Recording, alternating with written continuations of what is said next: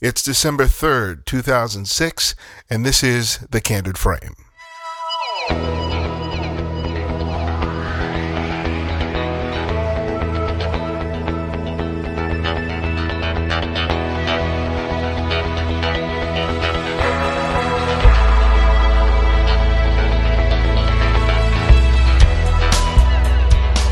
Welcome to another episode of The Candid Frame. The year is almost out. Can you believe it? You only have less than uh, 30 days, and it's going to be 2007. It's it's hard to believe that I've been doing this for almost a year now.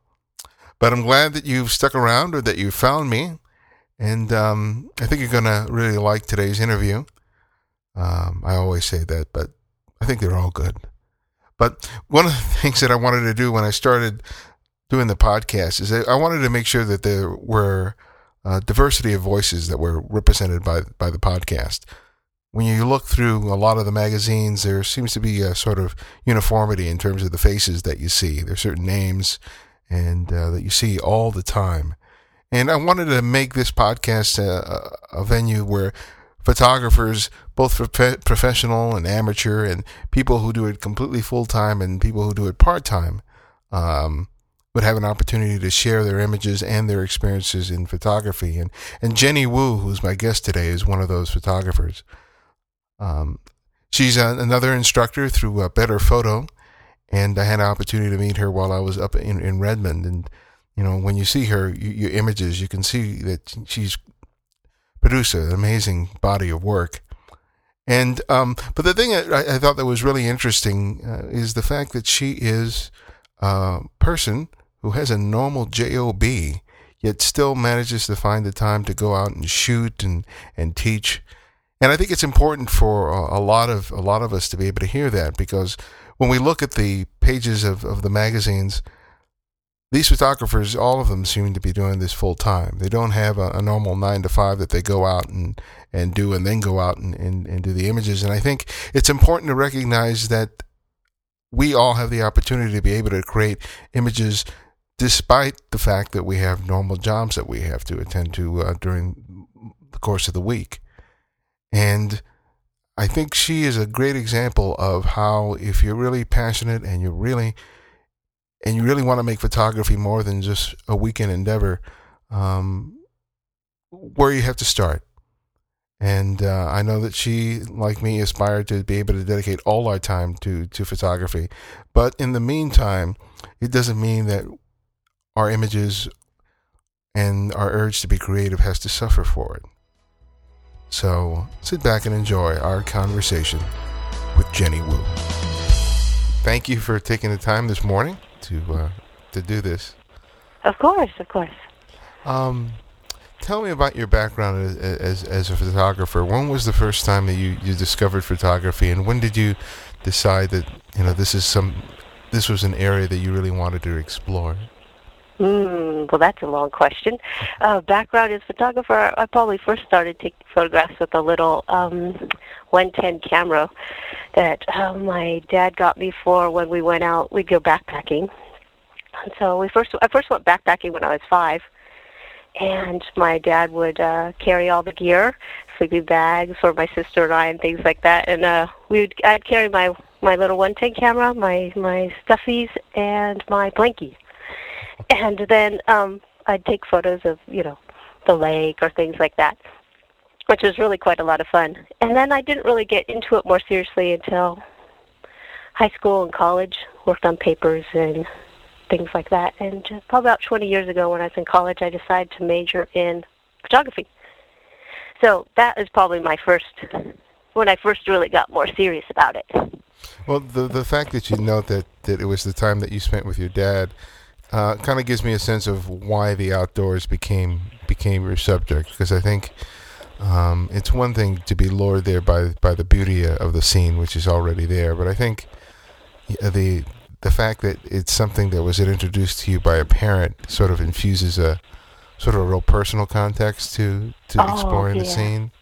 Mhm. Yeah, because you know he has a love of nature, so he shared that with us, and and so to get to be outdoors and uh, experiencing it definitely influenced me to what I do now.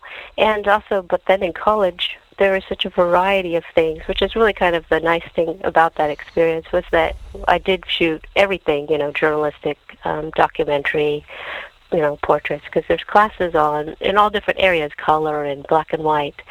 And it gave me a chance to figure out what I really did like, and I kind of went back to what I began with. Hmm. Tell me about the, your your experience studying photography, because photography for, for for a long time wasn't something you needed to go to school for, but I think over the last you know couple of I guess decades there have been sort of more of a presence of, of schools. But I'm wondering, what role do you feel it played for you in terms of becoming a photographer and de- and developing your eye, as opposed to just going out there uh, on your own to, to learn it? Oh well, I you know I don't think people need to go to school or have to. There's plenty of phenomenal photographers who haven't ever taken a class, and for me though it was helpful. For me, I um, because I was able to try out different areas and get feedback from somebody who has already has a sense of composition or a sense of technique and learn those.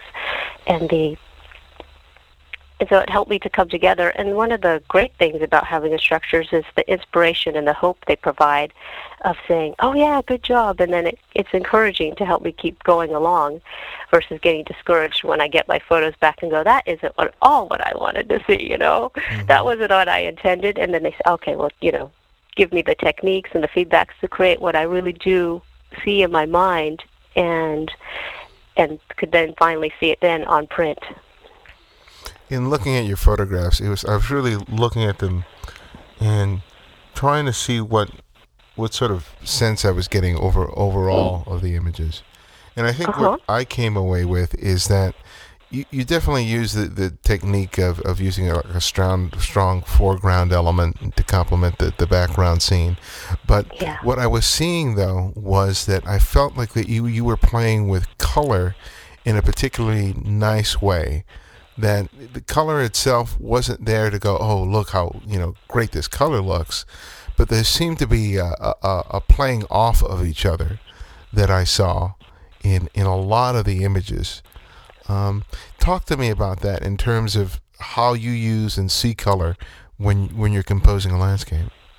Oh, absolutely. Color is just one of those things that I love to work with. And even though I love black and white images and find them absolutely amazing, I definitely feel I'm stronger with the color. And um, it's very simple to learn basic color, like looking at a color wheel, and then um, complementary colors like blue and orange are complementary colors. Mm-hmm. So, or you know, blue, blue and yellow is very close. So I might look for something, you know, yellow leaves to complement a blue sky. So I purposely, um, when I'm out, even though I'm kind of like just in a hopefully in a good space where just things just flow. But in my mind, I already have the background knowledge that I have of of you know color theory, just basic color theory of complements and what colors look good together, and choosing that. And so if I see yellow, I'll purposely look for something blue, or if I see you know a red, I'll look for something green um, because uh, you want to get those complementary colors because those colors really make when you get complementary colors they they create a contrast that really makes things go pop and wow. So I find something to in the scene that will make it have that balance to it. Mm-hmm. And there's so many so you know, there's often so many ways to look for that and finding um finding that is always a joy. You know, I see that and I go, Oh wow, that's great. Complementary colors. well that's that's really important because I think um having that awareness of how color um, complements each other, how colors mm-hmm. can contrast and create uh, energy as a result of being juxtaposed against each other is something that really you need to be aware of whether you're shooting landscapes or shooting product shots or mm-hmm. just shooting stuff in the street. You know, having just a little bit of knowledge of, of color theory, theory can make a remarkable difference in, oh, in the yeah. look of the images. And then and then you introduce, you know, great lighting and a strong composition and you can knock it out of the park. That's great. Yeah, and and not just complementary colors, also colors in the same color palette look well together. So things that are kind of in the magentas, reds, and getting a whole range of those, or like fall colors, you know, goldens, browns, and yellows. So colors that are similar. I either look for colors that are similar or colors that are opposite, and then Mm. put those together. When when you go out into a, a scene and travel to a scene, that's a lot of a lot of people who aspire to be outdoor photo, you know, outdoor photographers or nature photographers of some sort often are going to you know often photograph locations like during a workshop, for example. hmm But I think that some of the the best work is a result of you know venturing out on your own and really exploring a place, not simply parking your car and taking a couple of steps and snapping a picture, but really kind of going to a location and really investigating it. Tell me about some of your favorite locations and how you came to to discover them, and when you visit them, what is your whole process in terms of finding a, a, place to shoot? Mm, okay, well, first one, that's a great question. I have, um, I live here in California, so I'm close to a lot of beautiful locations. The Eastern Sierras is one of my favorite, um, near Mono Lake or Bishop and along 395, Mammoth Lakes. That whole area is really gorgeous. And, of course, Yosemite. And then there's the coast, Big Sur, Mendocino, and Point Reyes is all just all along the the coast is really you know beautiful, and as well as Alaska is probably another favorite of mine, Denali, and uh, uh, the southern part of it. So the locations of you can find those all over the place. And, you know, close to home too, even just in a local park. And then let's see, what was your second part of that question? in was terms how of I when go you about. when you arrive at those locations Uh-huh. in terms of Oh, yeah. discovering a place do you just kind of go hiking do you have a and just kind of come upon what you see and shoot it or do you have a sense that you're going to go to a particular area because you expect the light to be a certain uh, a certain way what's what's your sort of process because i know you're going out there for a large part by yourself so you're not really going out there as Mm-hmm. a group Well, I go by myself, and I sometimes go with other photographers that I know, like one or two other photographers that I travel with once in a while. And um, I try to keep an open mind. And um, first, of course, try to be in a good space because I know if I am, I've got to get a shot. You know, I was working in Tahoe, had a gallery that show there, and they're like, "Well, we need images of Tahoe," and I'm like, "Okay, I got to get a shot tonight, right? Sunset's going to be good." And then I w- found myself kind of in this anxious spot, this place, and I'm like, "Well, that that didn't make it for I didn't get a great shot. And it was because I was in an anxious place you know and if instead I come to um, a location clear headed and allowing my intuition to come in kind of get those get senses okay well, I wonder what it's going to look, look like over here. I check out you know I do some research beforehand and then when I get there I really have to be in a space of um, just kind of going with the flow in the moment and just seeing what I find. And I really just love just going there and just looking and seeing what I find and photographing it. And the research that I do beforehand is, um, you know, looking for, um, I might look on a map, see where the mountains are, see when they're going to be by sunlight, they're going to be hit on sunlight in the morning and the evening, um, what time of year are the flowers there. I'll call up the ranger stations, ask them, okay, when are the flowers in bloom, and then show up at that time. Um, you know, go, uh, you know, watch the weather. Okay, first snow happens uh, of the season happens is going to be happening tonight. Therefore, I'll go tomorrow, and just head on out and just drop whatever I'm doing, and make it a priority to be able to be there when the seasons come together and the times and the and all of the light are there. You know, you know, you make such a great point in terms of that being of the place that you're in, because I I've been there myself where I'm Uh-huh. so f- filled with anxiety in terms of producing something, and it's because I'm more f- focused and obsessed with the end result rather than being in the moment. Yes, it's, yes. it's being in the moment that you become more aware of everything, and Mhm. provides you the palette from which you can create a photograph. That's a great point. Um, oh yes, I completely agree with that. It's so of course, of course, any photographer probably and and everybody knows when they've been in that place where they're in the moment of it and they can um just get those gut feelings and go with it. Yeah. You know, one of the things that um, uh, I like to, to talk about is people, uh, photographers who have a normal day job. You know, Uh-huh. who Yeah, nevertheless go out and and and create, you know, their, their images. And I think it's a, an important topic of conversation because oftentimes the the photographers that often come to mind are, are people who appear to be doing this, you know, full time. You know, I, I interview plenty of them in the magazine, but you know, historically, uh, a lot of the greatest photographers always had a, a day job that had nothing to do with photography.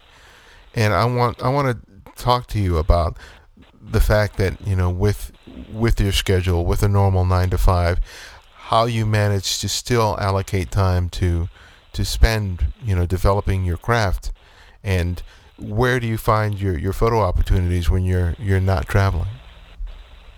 Oh yeah, well that has been a challenge in the past for me, and the so it is weekends and evenings and um, vacations that really make it for times when I get to create the images and do the work that I love to do, and so that for me is my absolute passion, what I love. So I make it a priority.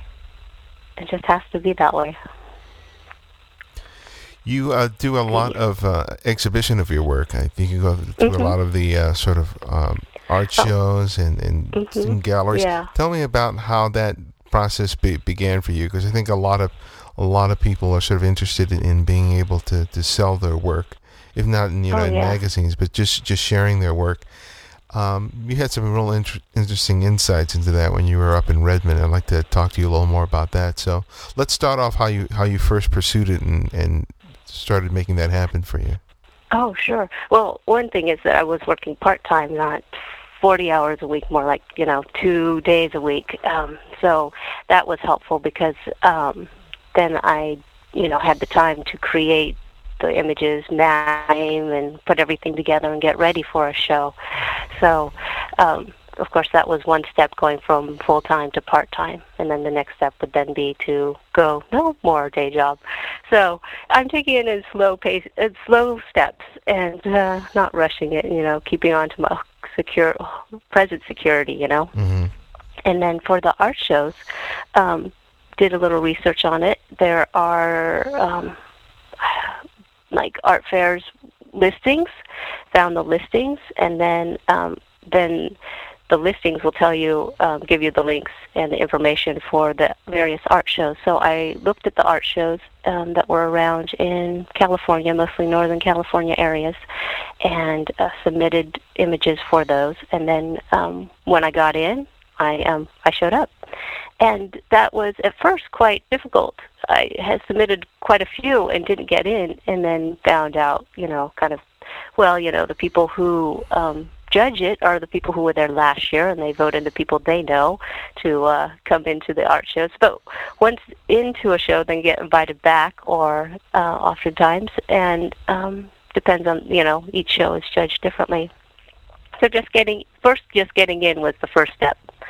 So then once I got into the shows, then I was um, able to. Um, then I, you know, did all the matting, framing, and that, and brought my stuff there. Got you know booth and uh, set it all up and sold some work. Hmm. And when you actually got into some of the gallery exhibitions, you you were you doing it primarily in group shows, or did you? Is that the way you started? Um, I started with group shows, and then I've done some solo shows as well. And those, you know, being out and just getting your stuff in galleries, just you know, putting it on a CD, sending it off, submitting it, and then they uh, let you know whether you've been accepted for their next year's or um, shows or not. And that has been, you know, just showing work is so much fun. I mean, it really is quite the icing on cake to get, you know, to have people to look at one's images and get beautiful feedback on it. With um, when when you're doing um, when you're going to the the art festivals to sell images, Mhm. um, oftentimes it's it's having an awareness of what your clients are looking for, you know, or what will really really kind of pique someone's interest enough to want to buy a piece of work. Uh, Mhm. What has your experience shown you in terms of? Because it's one thing for a photographer to say, "Okay, this is my favorite photographs," and go, "And this will sell well." But then when you go out there, you find that what appeals to you may not necessarily appeal to the people who are actually purchasing it. Mhm. Do you know I'm oh, saying? that's so true. So Oh yeah, you know, and it's really interesting because the ones that I think are like technically and uh, you know compositionally just phenomenally photography and and uh, you know they may not sell as well. You know, people buy whatever you put out there. I think because uh, pretty much one of everything is sold at some point. But the um, there are ones. It being at an art show or a art or gallery or festival or those things, you get immediate feedback from the people because they, say, "Oh, I love this one. I love this one," and you hear the same ones being mentioned over and over again. That that it's that instant feedback of, "Okay, well, this works. This one doesn't work as well," and um, even though I may like it, I go, "Oh, well, you know what? There are, this is rather monochromatic, and you know that's really it doesn't have enough appeal, enough interest, you know." And while I may have liked it when I first shot it, now I'm seeing um, why people are like are drawn to other images hmm and so it's kind of nice to get to get that instant feedback from because there's you know hundreds of people come through an art festival and you get so much comments going on you know one of the things so uh, I, was, to get that quickly I was just recently talking to uh, one of the directors of a of a one of the big um, photo schools, and he was talking Uh-huh. to me about the fact that that a growing number of the students are are, are now women. Uh, So on a lot of these schools, Oh. oftentimes you have as many as sort of fifty percent of the the students um, getting degrees in photography are women. Um, in the field of landscape, you know, and, and nature photography, particularly in, in landscape, um, I I you know see a lot of portfolios coming through, and for some reason I don't see as much many portfolios coming in by women as as I think Oh, I should be seeing. And I'm kind of Mhm. curious to hear it from from your perspective in terms of your awareness of other of other women who are doing the like work to you, because traditionally, you know, this this area of photography has always been sort of male dominated. You know, the names that usually come up are usually usually men. But I'm real curious to hear about your own awareness of, of the women in the field and and and what role they you feel that they're playing in in today's age of, of landscape photography. oh yeah well there's starting to be more and more women in landscape photography but still even in the classes with better photo uh, over three fourths of the over i mean i maybe over three fourths of the students are men in my classes um, and continue to be. Um, for some reason, men seem to be more drawn to it than um, women, I believe. Um, I love it. Um, maybe women don't like the technical aspects of it um, because um, you certainly have to have that, learn that part of it. Um, you know, I'm not quite sure why why um, men are so more drawn to landscape photography than women, um, but it is nice to see that there's more and more nowadays. When you're when you're Hmm. teaching, Do you have any ideas or thoughts on that? You know, it's I'm not really sh- I'm not really sure. Um, I find that that right now, increasingly, there are more and more women that are actually the, the, the picture takers in, in the family. So I, I Mhm. see that a lot of it eventually blossoms into uh, a Mhm. lot of women specializing in, in say travel photography. Oh, Uh, yeah. I see a lot of stuff in terms of macro work, uh, especially in portraiture. I think that Uh-huh, they're, they're a yeah. huge force in in that. Um, in landscape, I'm really not sure what what it is about it that I'm not seeing as much. Um, I think it probably w- that probably will change, sort of over Mhm. time. But uh, in hearing you speak at Redmond, I think one of the, the one of the reactions was was when they heard that you went out there to go and shoot landscape that you do it by yourself. You know. Oh, They- yeah. And it was just like it's it's just assumed that if you're a guy, you're just going to go out and venture by yourself to go out and take photographs. But all of a sudden, because it was a woman saying it, all of a sudden there was kind of like, oh, you know, are you sure that's a smart idea to do? And you know, concerns of safety would come up that don't come up when when it's a guy going out there to take pictures. You know what I'm saying? Oh, that's true. Do you, do you get Mhm. that reaction Yes. much at all? Um, yes, once in a while I do, and and certainly from my mother, who was like, "Oh, you must be careful. You need a cell phone. You need to bring your cell phone." It's like it's not even going to work, but sure, mom, I'll do whatever you would like. you know, and um, I haven't had any troubles being out in the outdoors. Yeah, I've had some troubles when I've been in, you know, European cities out in, in the middle of one o'clock at night, which probably wasn't a great Mhm. idea. But you know, sometimes th- just things happen, and um, but the outdoors usually is, you know, maybe it's a sense of that um, if I come to a place out of fear, and I probably draw that experience to me to me. If I come to a place where you know everything's going to be okay, somehow it seems to work that way for me. Mm. The um, and of course just take regular precautions. But um, and I think it's sensible to do it whether you're and, a man or you know, a woman. You know, just to take those precautions and be careful. Mm-hmm. I'm like more afraid of the grizzly bears, you know, because I'll like Denali for a few weeks by myself, you know, in the middle of nowhere with no one else, you know. I'm like, hmm, hope no animals come up behind me, you know. But of course, they'll probably be more scared than I am. But um, it's a good idea to to, to take precautions. Absolutely, especially when involving bears. Yeah. um, you do a you do a lot of teaching. Um, what do you find are some of the issues that people should pay particular attention uh, about in terms of improving their, their, their landscape photography? Because I know in teaching my courses, there's certain things that come up over and over again. What are they for you? Oh yeah, certainly. The things that I see the most are um, out of focus foregrounds or distracting elements in the backgrounds. Um, depth of field and focusing points are probably the um, ones that come to mind first. Um, depth of field is something that um, where either you want to have everything in good focus or maybe you just want to select a certain uh, particular thing and then have the background out of focus. And then um, that is probably the one that I see people struggle with the most. Mm. Is learning how to decide what f-stop to use in order to either make the background go out of focus or to have everything in good focus.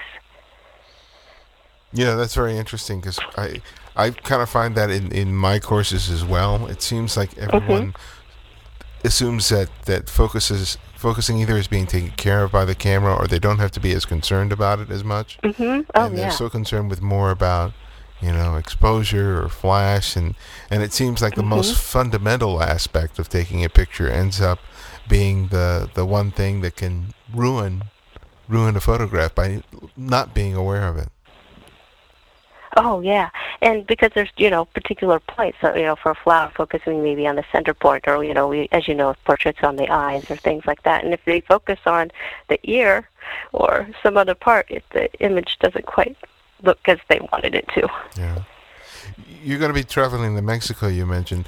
Uh, when you travel abroad, are you still photographing landscapes or are you doing other types of photography when you're venturing outside of the United States? Oh, I'm doing travel photography, architecture. I photograph the people on the streets, all sorts of stuff. All areas of photography. Um, nature is what I really like concentrating in. It's what is in my heart the most, so it's what I present to the world because that's where I it's what I love and connect with. You know, I love just the beauty of a flower or um, things, just simple, you know, the fall colored leaves, things like that. And so that's what I show and present. But when I'm out in um, other places, I photograph all sorts of stuff. Mm. I really, um, I do really like photographing people and um, buildings and architecture of other countries, kind of getting a sense of their culture and way of life. You talk, uh, you talk about on your website about the goal for you is is evoking a mood, um, and you say you describe it as a evoking a chord of recognition. That, oh that, that yeah. Tell me more uh, about that. I kind of think I know what you're saying, but could you elaborate a little more on what what you mean by that? A kind of a chord of recognition of truth of who we really are and of our true essence of our being, you know, our connection with whatever it is, you know, all that is, or our connection with nature, and really um, allowing people to see the beauty of ourselves because people are so beautiful. In my daily life, it's so easy to come from a place of judgment of seeing other people, of um, you know, seeing their weaknesses or or the things that irritate me, and when I go and look at the beauty of a flower or the, you know, mountain peak in evening light. It just reminds me just how beautiful the earth is and how beautiful we are. And the and when all of that fades away, there's just such a sense of peacefulness and purpose and um there's that's really what I want to convey is the beauty that we all are. Mm. Tell me, is that what you had in mind? Yeah, I mean that kind of kind of clarifies it for me. Um, I like this is a particular you know, photography is so much more than just making a, a pretty picture. And I Yeah. think it really is about being able to communicate something to someone else via just a photograph. Um, Mhm.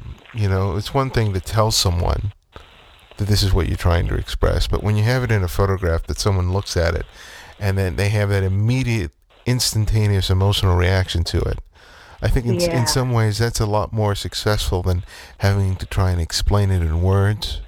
hmm And I think And that's one of the, one of the appealing things for photography, irregardless of who you are or what you shoot, is I think we're all Mhm. striving for that for that moment of recognition when we look at someone's face who's looking at one of our pictures, and you Mhm. see it, and you see it happening, and then you know that you you're successful at it.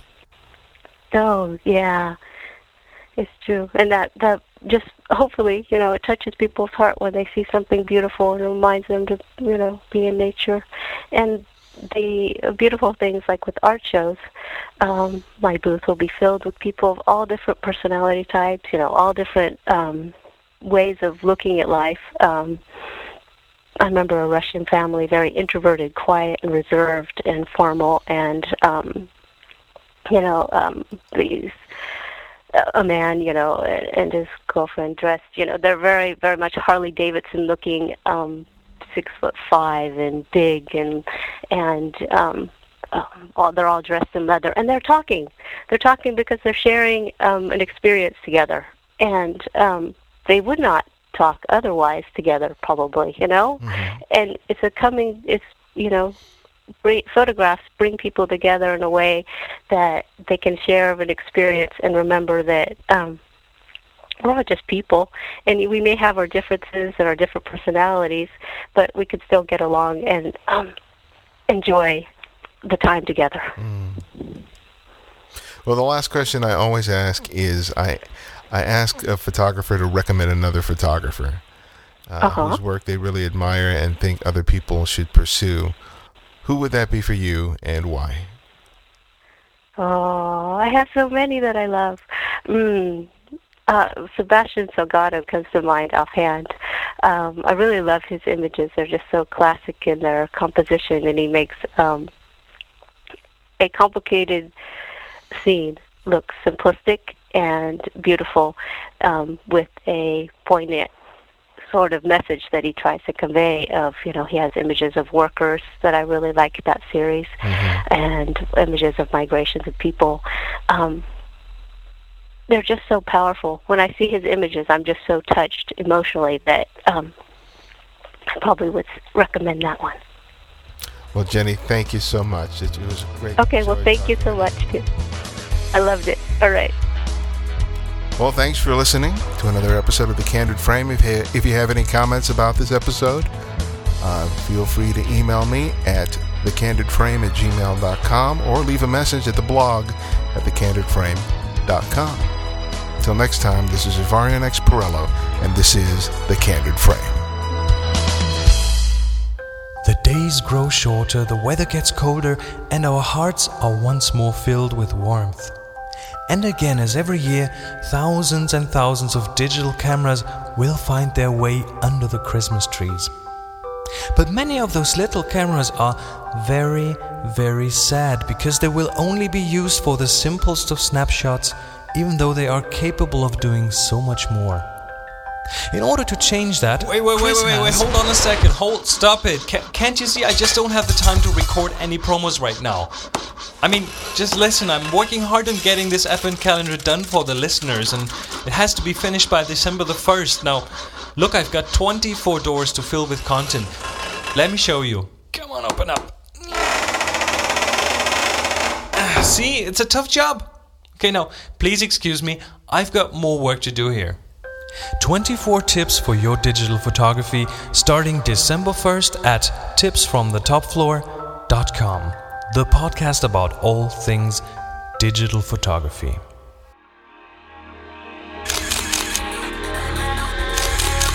Check out this show and more great photography podcasts at photocastnetwork.com. photocastnetwork.com.